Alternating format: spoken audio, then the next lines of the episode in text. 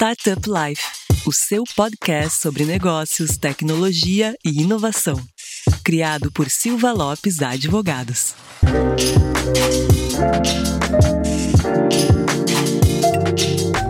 Fala galera, eu sou a Cristiane Serra e esse é o seu podcast Startup Life. E nesse episódio está aqui comigo mais uma vez a sócia do Silva Lopes Advogados, Daniela Froner.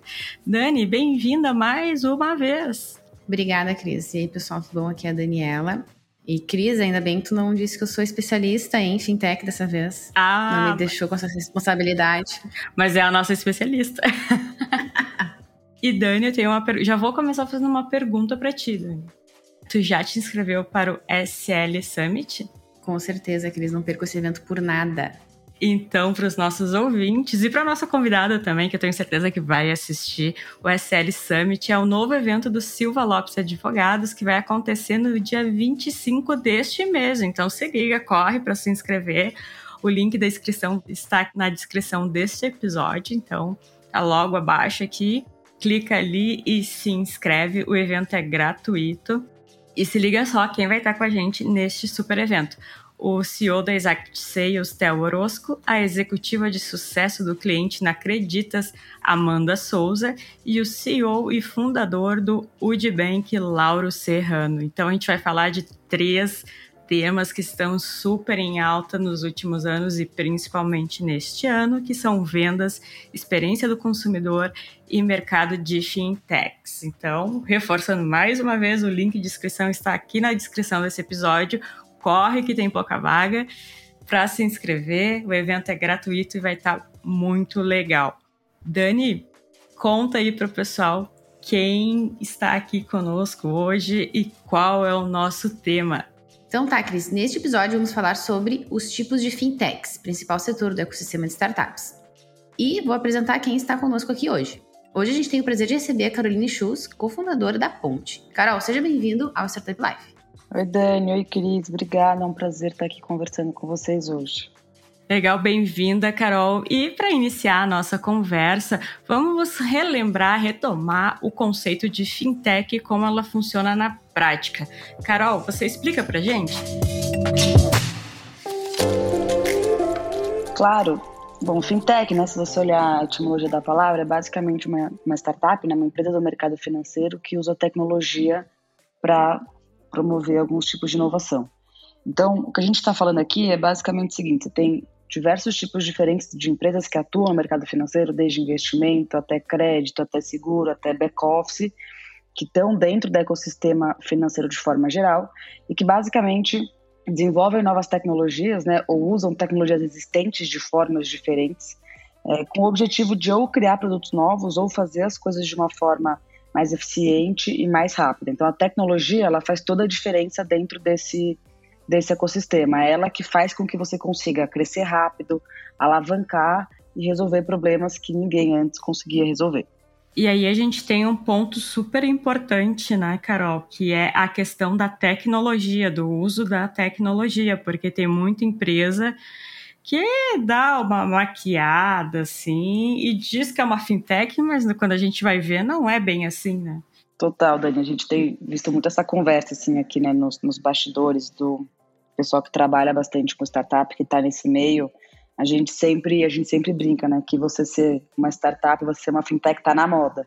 Então, hoje todo mundo quer ter uma fintech, quer ser uma fintech.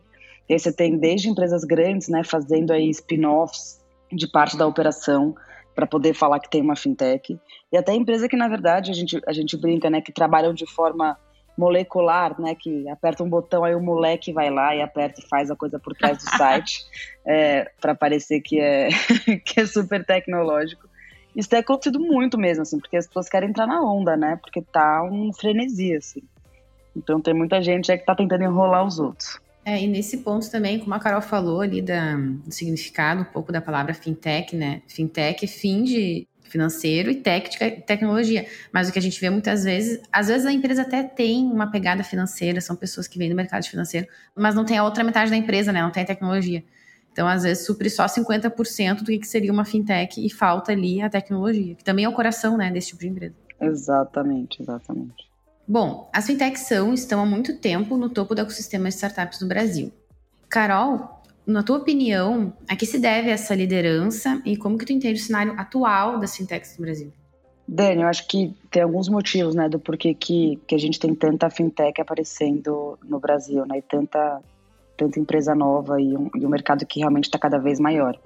A gente pode começar falando que o Brasil, basicamente, é um mercado que tem uma concentração bancária muito, muito grande, né, então você tem aí os cinco grandes bancos que, por décadas e décadas, foram responsáveis por, por prover todo o sistema financeiro do brasileiro, né, então, o que isso quer dizer? Isso quer dizer que, como você sempre teve muitos poucos players, a competição ela sempre foi muito pouco acirrada. Então, os bancos eles sempre tiveram numa, posição aí de muito conforto, né, numa zona de conforto muito grande. Não à toa que é um dos, dos segmentos que você tem mais reclamação dentre todos os serviços que a gente tem no Brasil. Então, como sempre foi muito concentrado, nunca teve aí essa inovação acontecendo. E aí o que acontece é que quando você coloca tecnologia e algumas barreiras de entrada começam a cair, né? Então você tem tanto a internet quanto alguns incentivos do, do próprio Banco Central para fazer essa descentralização. Começam a surgir um monte de empresa que está vendo que as coisas não estão boas, né? Então elas conseguem perceber, porque também são clientes no final do dia, que o serviço financeiro ele é muito, muito ruim. E aí acontece o que a gente chama de unbundling, que são várias empresas pegando pequenos pedaços do, do ecossistema financeiro e se desenvolvendo né, com especialidade numa, numa coisa só. Então você vai desmembrando o ecossistema financeiro. Você tem várias empresas cada uma faz uma parte de um serviço é, que os bancos fazem e, e, por isso elas conseguem fazer de uma forma muito melhor. Então você tem a empresa que saiu só com cartão de crédito, a outra que saiu só com conta PJ, a outra que faz só crédito, a outra que faz só seguros. Então você foi desmontando esse ecossistema que o banco tem domínio. E aí com tecnologia as empresas conseguem fazer de fato serviços muito melhores do que o, o banco, né, que, que não tem essa especialização.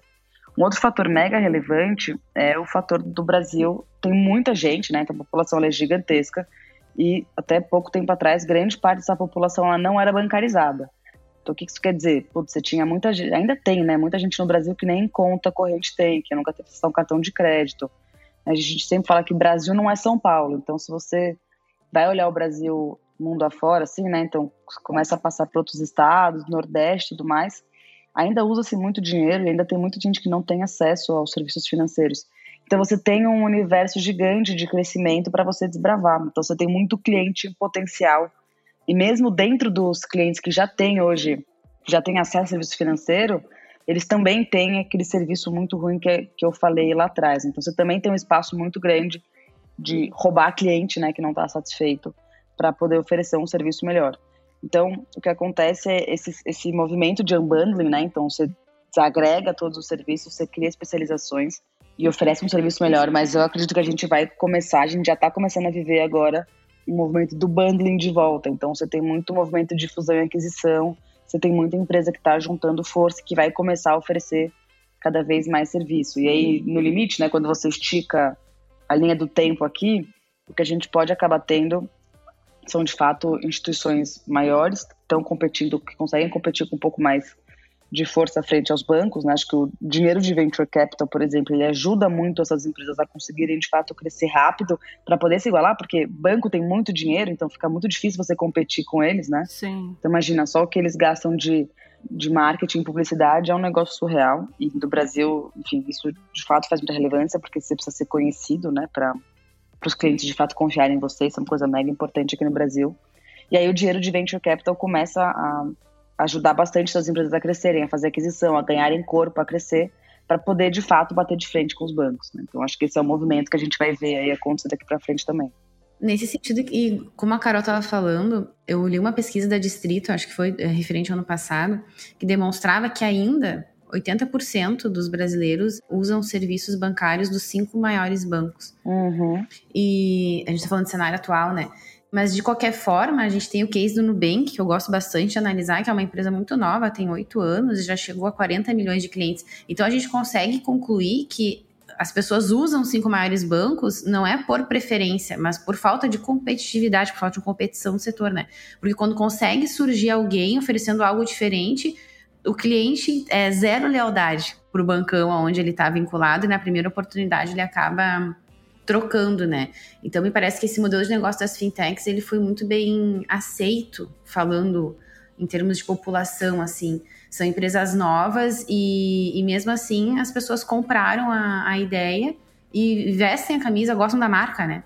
Isso também é interessante. É dele, é zero, total, zero lealdade. Qual que é a lógica bacana por trás do, do Nubank, né? Que, enfim, não tem como não gostar do que eles fizeram, mas eles começaram justamente com essa especialização do cartão de crédito, né? Então, pô, deixa eu achar uma dor aqui específica que eu tenho um addressable market gigantesco e que eu consigo fazer melhor do que os bancos fazem. E eu começo por aqui, depois eu vou expandindo. E aí a beleza do Nubank é isso, né? O brasileiro, além dos dois fatores que eu falei antes, né? Da, da desbancarização, do brasileiro ser desbancarizado e também de a gente ter uma alta concentração bancária, o que está acontecendo é que o brasileiro ele não topa mais um serviço ruim, né? Então, assim, não faz mais sentido eu ter que pagar para ter um cartão de crédito, não faz mais sentido eu ter que pagar para ter uma conta ativa. E aí, nisso, nessa.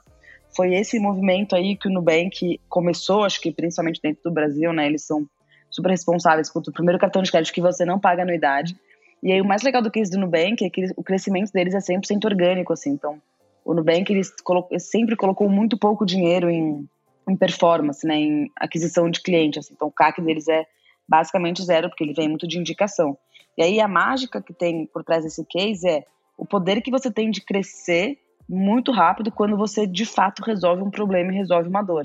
Então as pessoas elas gostam, elas acreditam, elas testam, elas aprovam, elas indicam e aí você cria aí uma um network effect gigantesco onde as pessoas estão indicando as pessoas porque elas de fato estão vendo que a experiência é boa e acreditam na marca e veem que é legal.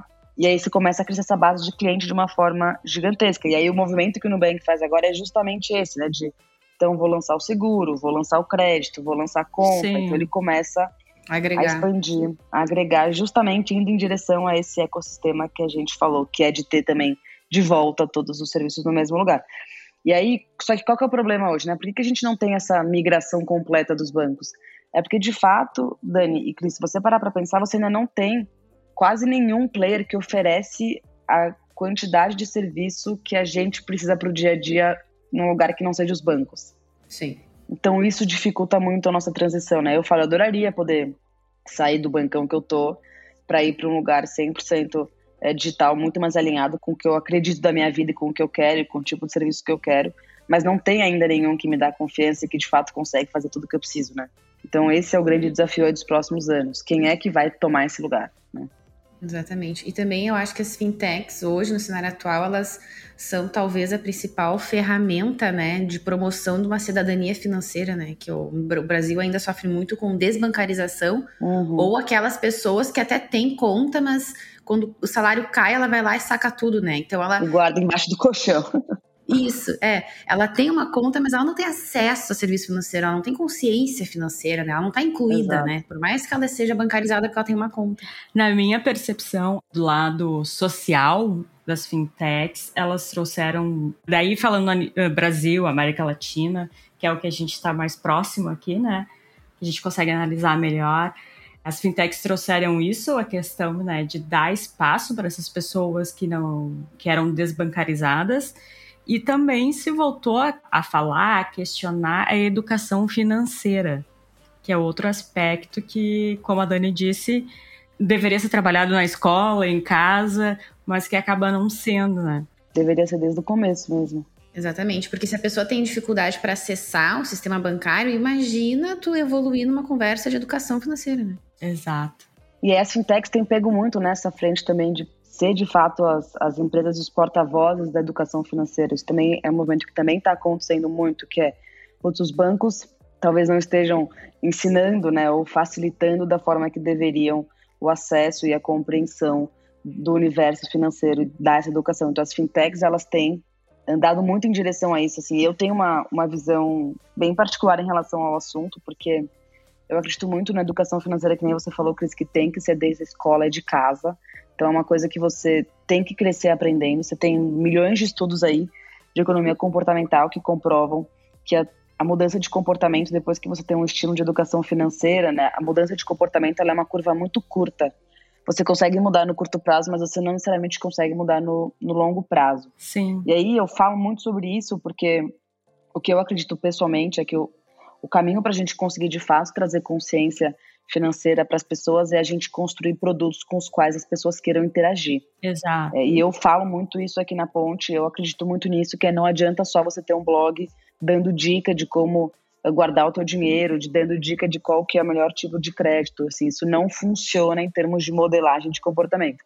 O que que funciona? O que funciona é você, de fato, criar produtos que as pessoas acreditam e gostam e querem interagir. Então, assim, é menos eu falar para você o que, você deveria estar tá fazendo, mas eu te ajudar a fazer o que você deveria estar tá fazendo, entendeu? É, e eu acredito muito nisso, assim, eu sou uma crítica, uma grande crítica, assim, da educação financeira vazia, né, que é só para falar que eu estou promovendo educação financeira. Cara, faz alguma coisa para a pessoa poder, de fato, mudar o comportamento, né? Eu super concordo contigo, Carol. Acho que é isso mesmo, tem que atrair a pessoa. Talvez esse seja até, Carol, o grande desafio da educação como um todo, né? Uhum. Conseguir atrair a, a atenção da pessoa para aquilo que está sendo ensinado, né?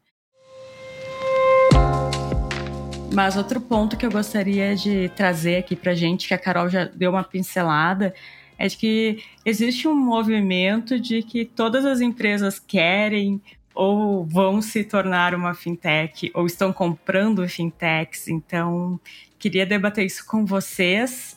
Se a gente pode afirmar que no futuro próximo toda empresa será ou terá uma fintech? Bom, vamos lá, esse assunto, ele é ótimo, eu adoro mesmo, porque a gente tem falado muito sobre isso.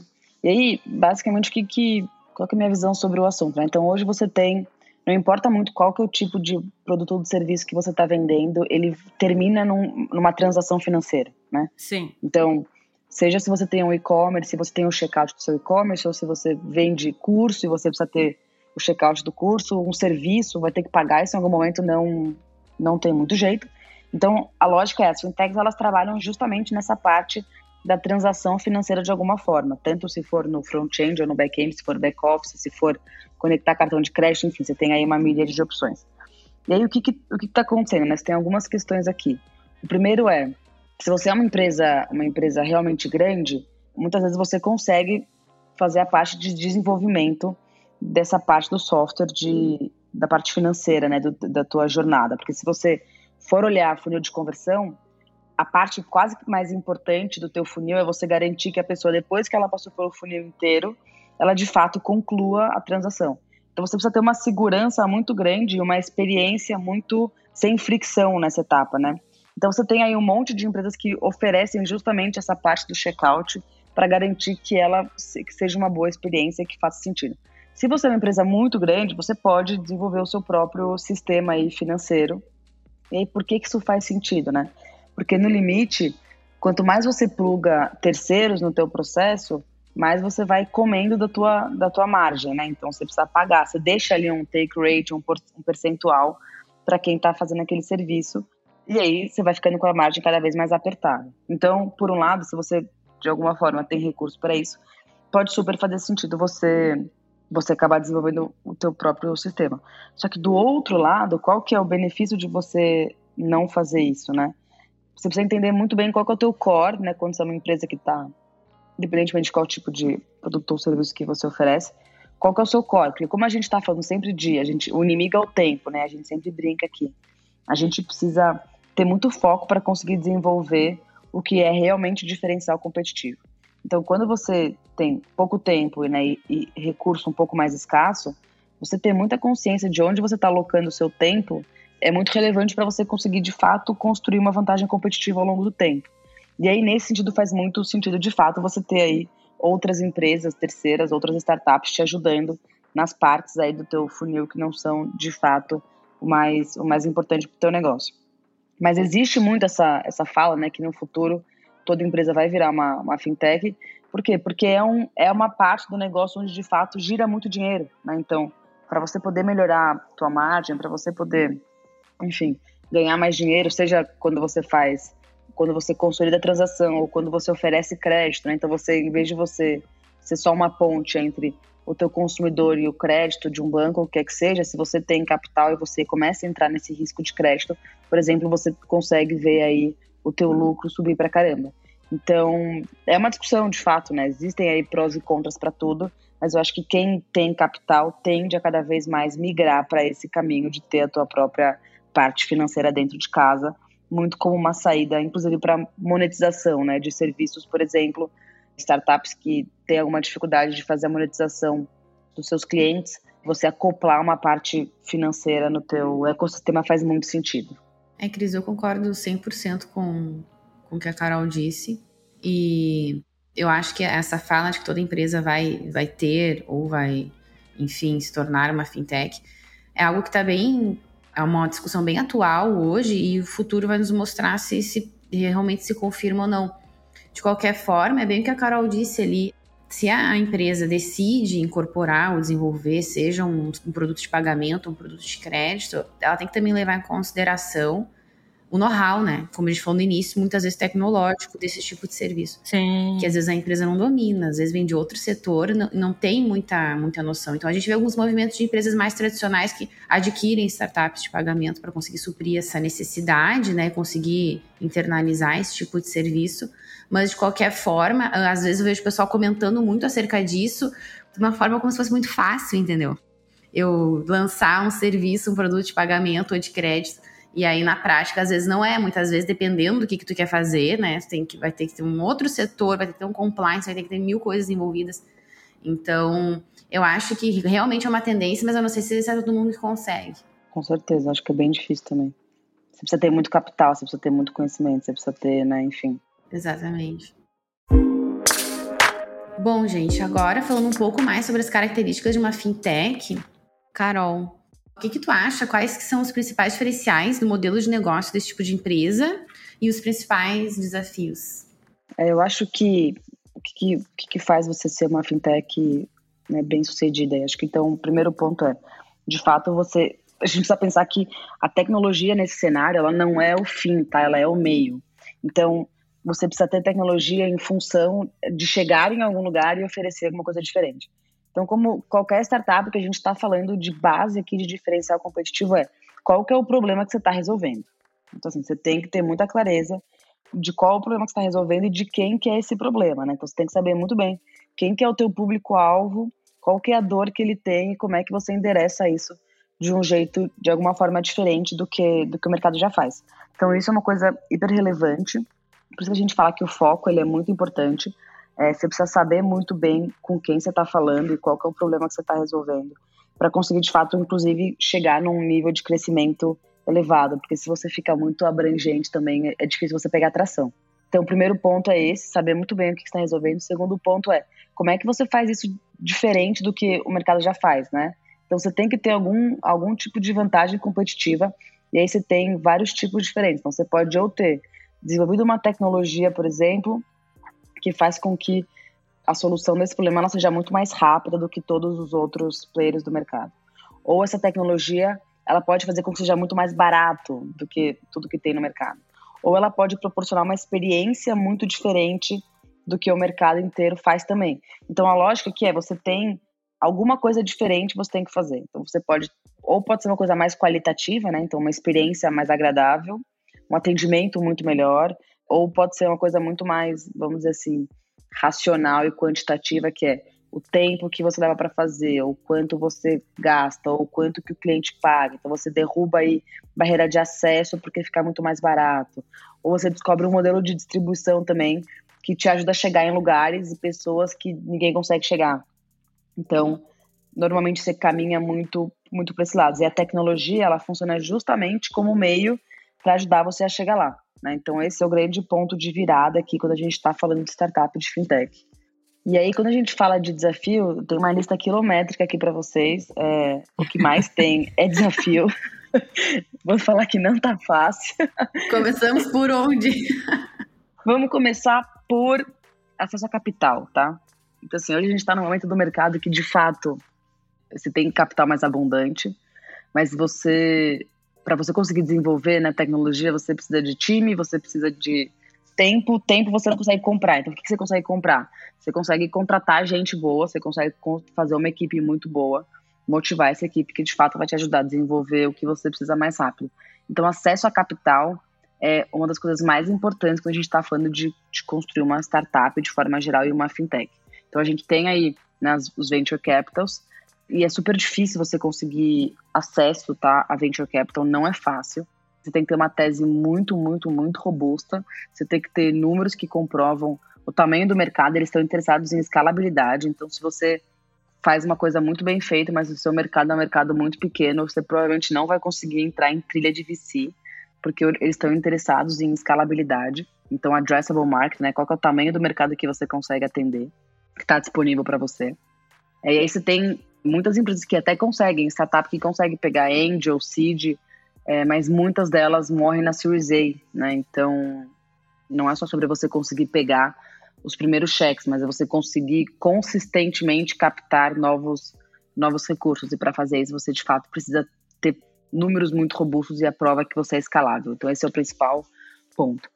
O segundo desafio, de fato, tem a ver muito com você ter um diferencial competitivo de verdade. Então, você precisa desenvolver alguma coisa que não é fácil dos outros copiarem.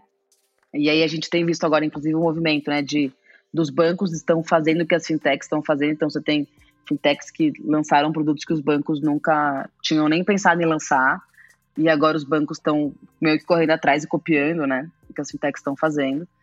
Então você precisa ter um diferencial competitivo relevante. E aí isso está diretamente ligado à tua tecnologia também, porque normalmente a melhor forma de você conseguir desenvolver esse diferencial é via tecnologia. Você tem um terceiro desafio, que é o desafio de pessoas. Então, o mercado brasileiro hoje ele está muito competitivo em relação a talento. Tá super difícil contratar gente boa. Olha, Carol, essa é uma questão que em 100% dos episódios é, é tocada. É uma reclamação de todos os convidados. Tá impossível, tá difícil, é uma guerra. A aquisição e a retenção desse talento, né? Exatamente. Então, assim, a gente sofre bastante isso aqui na ponte também, que é como é que você traz essas pessoas, né, e, e, convence elas a entrar no barco contigo. E como é que você retém? Porque tá todo mundo tentando fazer a mesma coisa, né? Então, você tem gente que chega no, nos, seus, nos seus colaboradores todos os dias, e aí você não pode estar tá numa guerra de preço por salário, entendeu? Porque senão quem paga mais leva. As empresas elas estão precisando desenvolver outros tipos de, de benefício para colaborador que não só o salário, né? Então, vai desde qualidade de vida até benefício de saúde, benefício de. estamos falando muito de saúde mental, estamos falando muito de, de alimentação, estamos falando muito de exercício físico, enfim. Então, tá muito difícil atrair gente, né? Então, todo mundo sabe que, por exemplo, achar desenvolvedor hoje é uma raridade, tá bem, bem complicado. Então, esse é um desafio muito grande mesmo, muito grande. E tem um quarto desafio, que é um, um desafio que eu escuto também o tempo inteiro, que é o desafio da aquisição dos clientes. Então, você pode até conseguir desenvolver um produto de fato relevante, com diferencial, mas como é que você chega nos clientes que são os seus clientes, né? Então hoje a gente tem muita aquisição digital mesmo, né? Então, via mídia digital. Só que o problema é que está cada vez mais caro. E aí o teu custo de aquisição do cliente ele fica muito alto e a sua conta provavelmente não fecha. Então a gente tem um lance aqui que é como é que você como startup ou como uma, uma fintech, você cria canais proprietários, como é que você faz parceria com outras empresas para ajudar a chegar nesse cliente. Você tem um super desafio de aquisição. E aí, quando a gente fala de fintech, por que isso é ainda mais relevante? Porque se você for pensar, os bancos hoje, que dominam o mercado, eles têm uma capilaridade bizarra, né? Então, assim, eles conseguem estar em todas as cidades praticamente, eles têm uma agência em cada esquina, eles têm um, um portfólio de clientes enorme. Então, para eles, eles basicamente estão pescando dentro do aquário, né? Se você parar para pensar, eles já têm o um aquário, eles basicamente pescam lá dentro.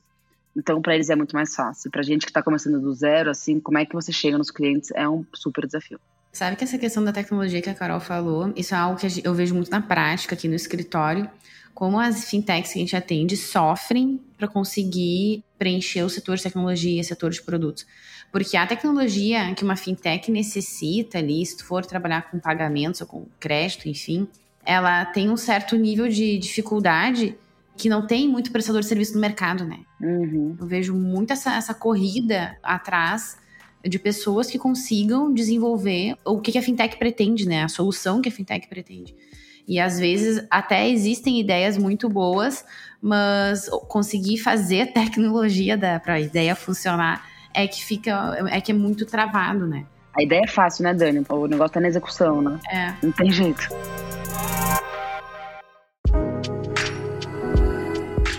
Outro ponto aqui sobre os, os desafios, que é que eu sou, eu sou advogada, já, já penso em regulamento, né? Era exatamente isso, isso. que eu ia falar, Dani.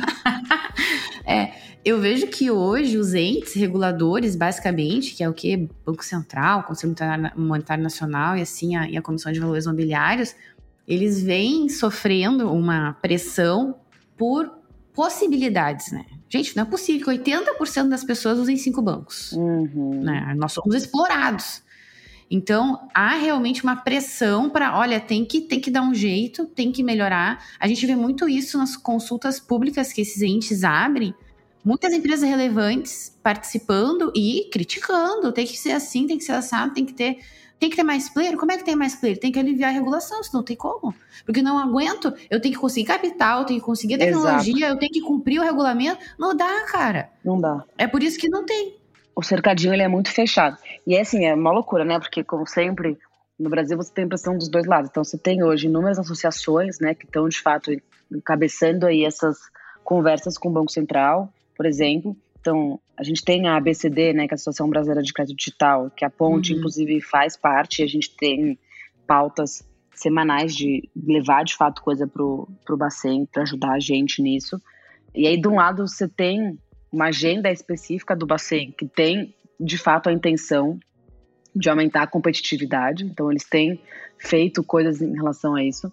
Só que do outro lado, você também tem a pressão dos bancos, né? Sim. Então, porque eles também não querem. Só que o poder que eles têm é gigante. Então, assim, eles, o que eles puderem fazer para dificultar, eles vão dificultar. Inclusive, teve uma, um episódio, né, que foi quase que cômico, se não fosse trágico, recentemente. Não sei se vocês viram, que tem uma, uma, uma associação né, que envolve aí várias empresas gigantes do mercado, então tem acho que Nubank, Mercado Livre, enfim, eu não vou, eu vou pegar aqui o nome depois da, do que é esse conglomerado.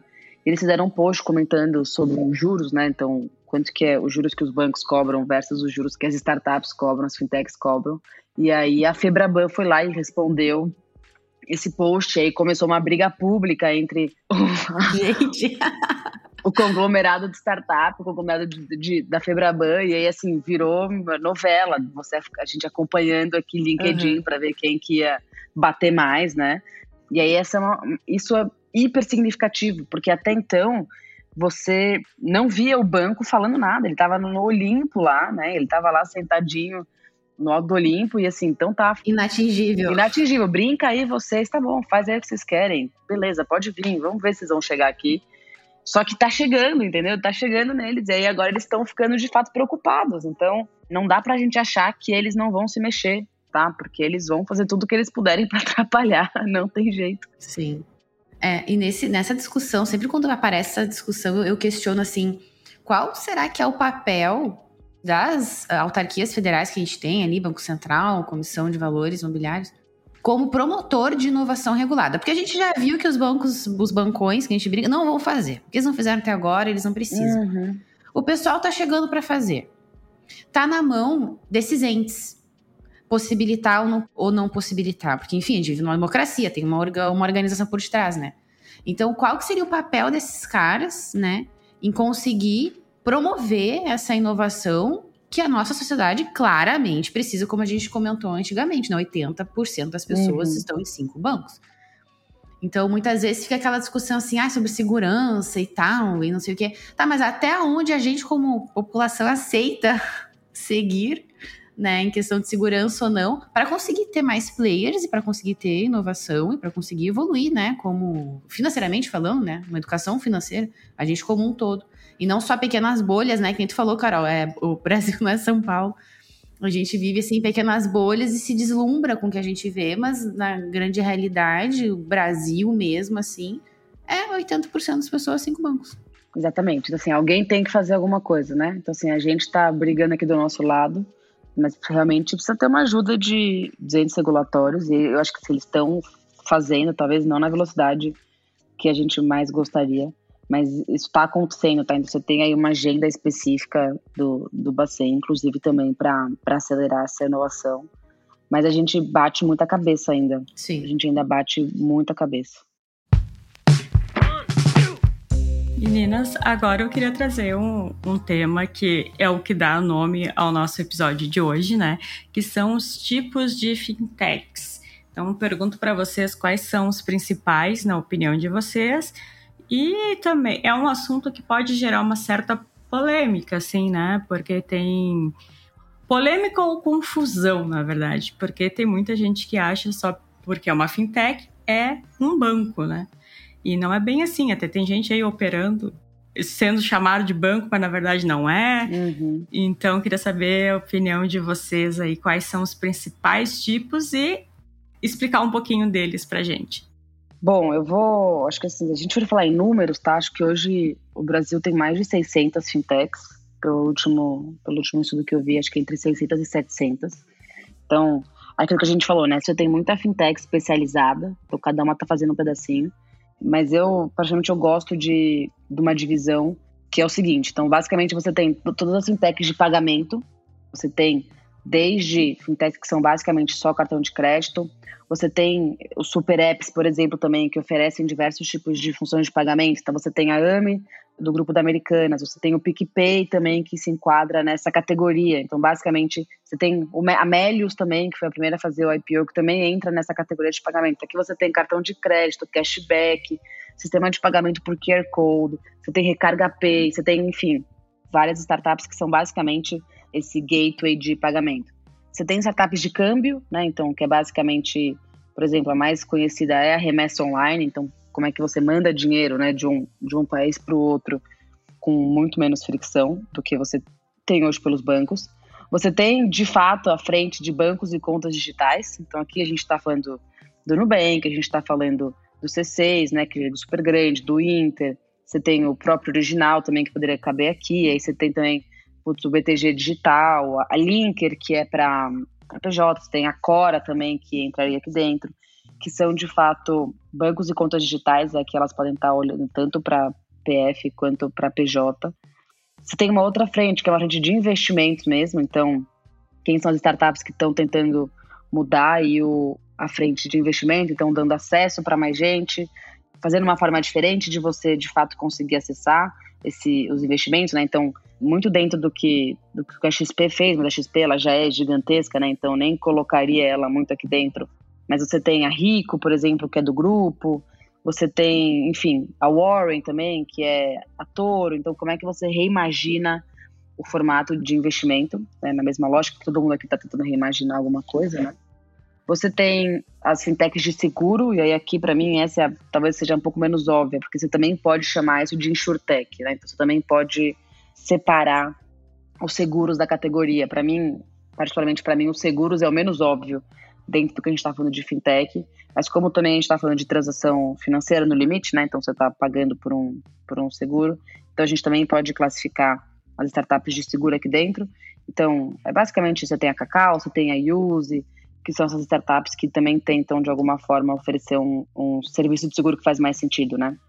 E aí você tem as de crédito, e as de crédito elas são de fato um mundo gigantesco, então você pode ter tanto especificação de crédito clean ou crédito com garantia, quanto separar por crédito para PF, crédito para PJ, você também tem crédito estudantil, enfim, você consegue ter um universo gigantesco das startups de crédito, então é, esse é, é de fato um dos maiores, é o segundo maior, só atrás da fintech de pagamento, então as fintechs de crédito são muitas, e aqui você tem, obviamente, a Ponte, né?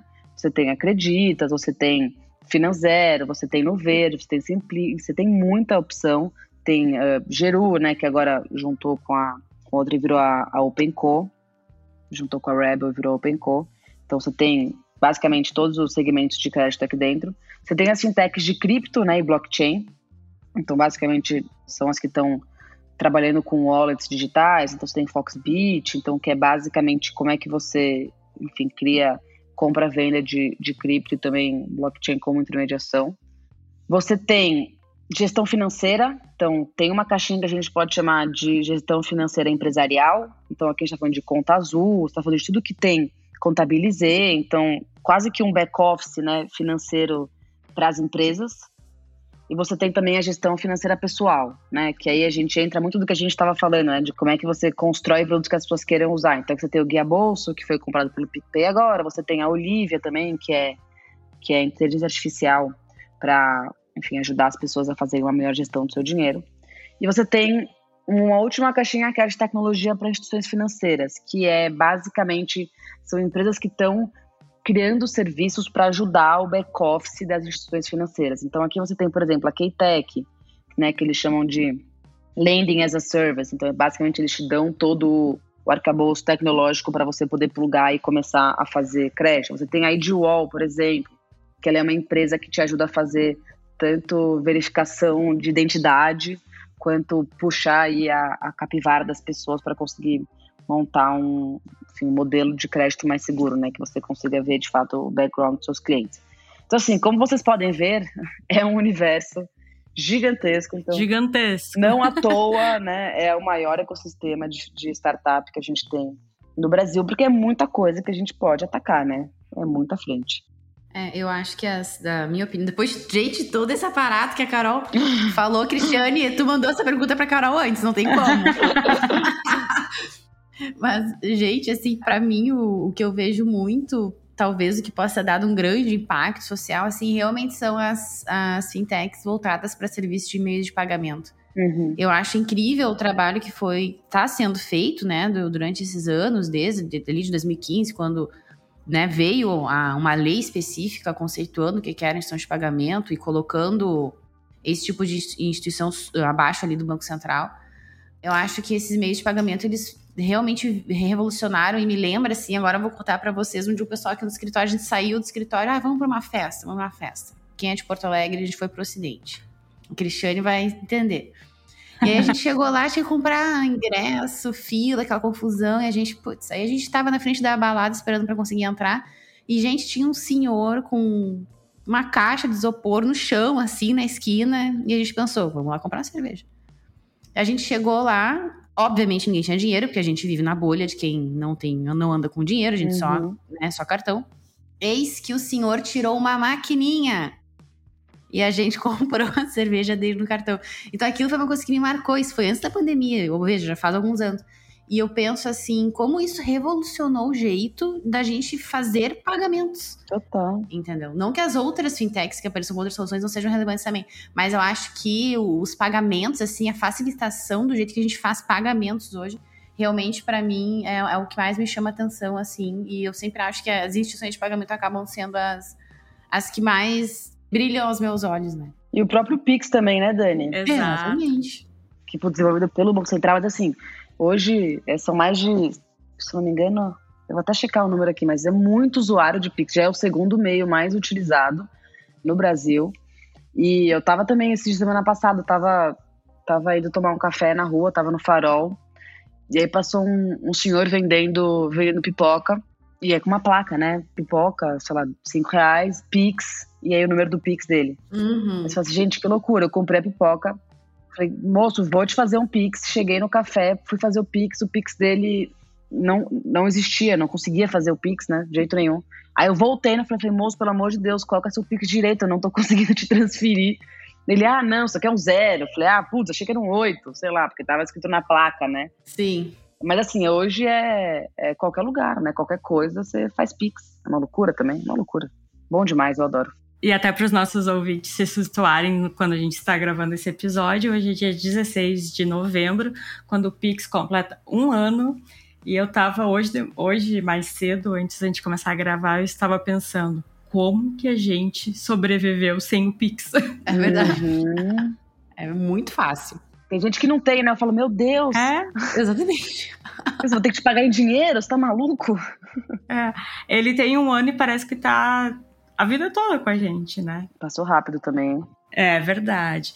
E também para os nossos ouvintes, a gente tem um episódio especial que já está publicado sobre um ano do Pix, com uma análise muito interessante também. Então fica a dica aí.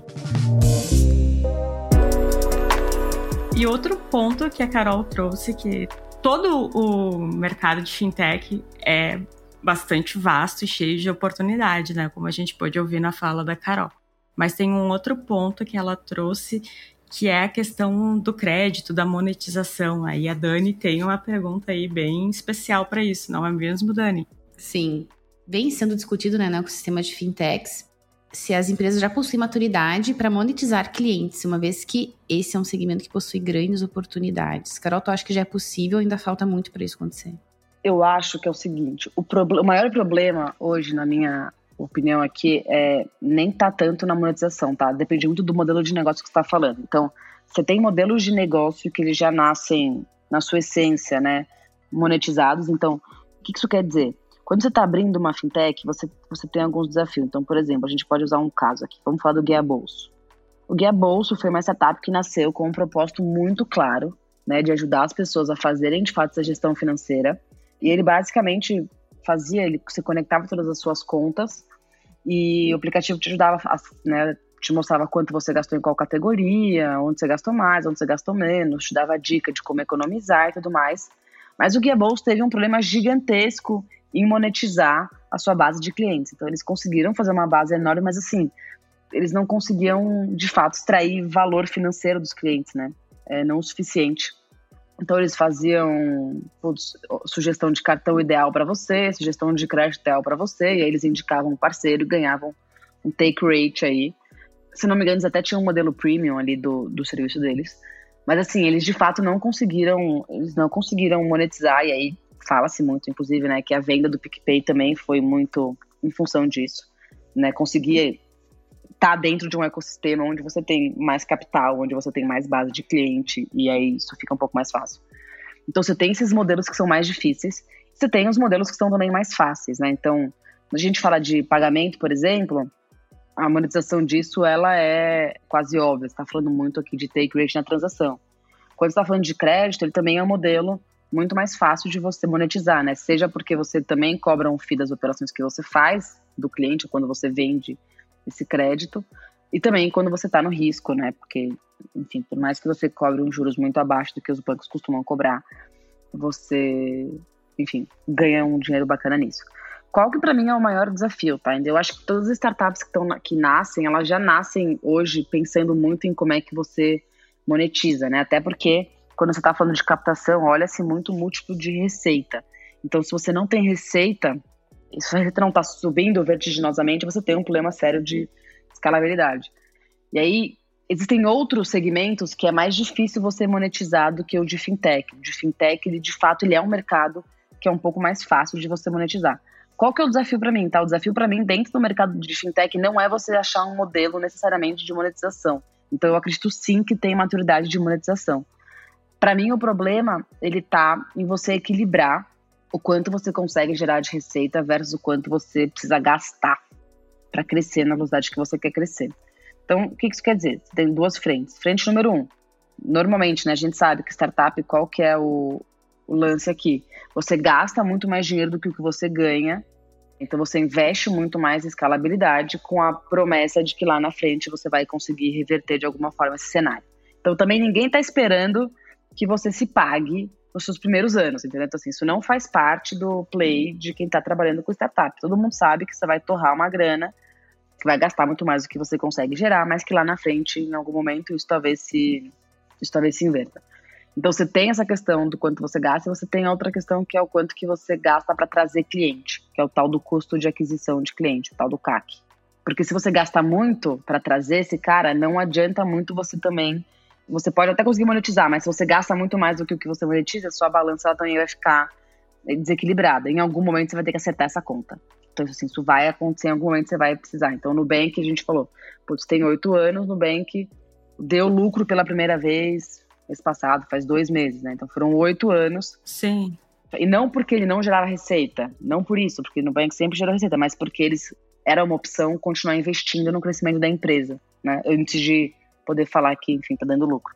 Então, eu acho que existe sim no mercado de, de fintech essa maturidade de monetização.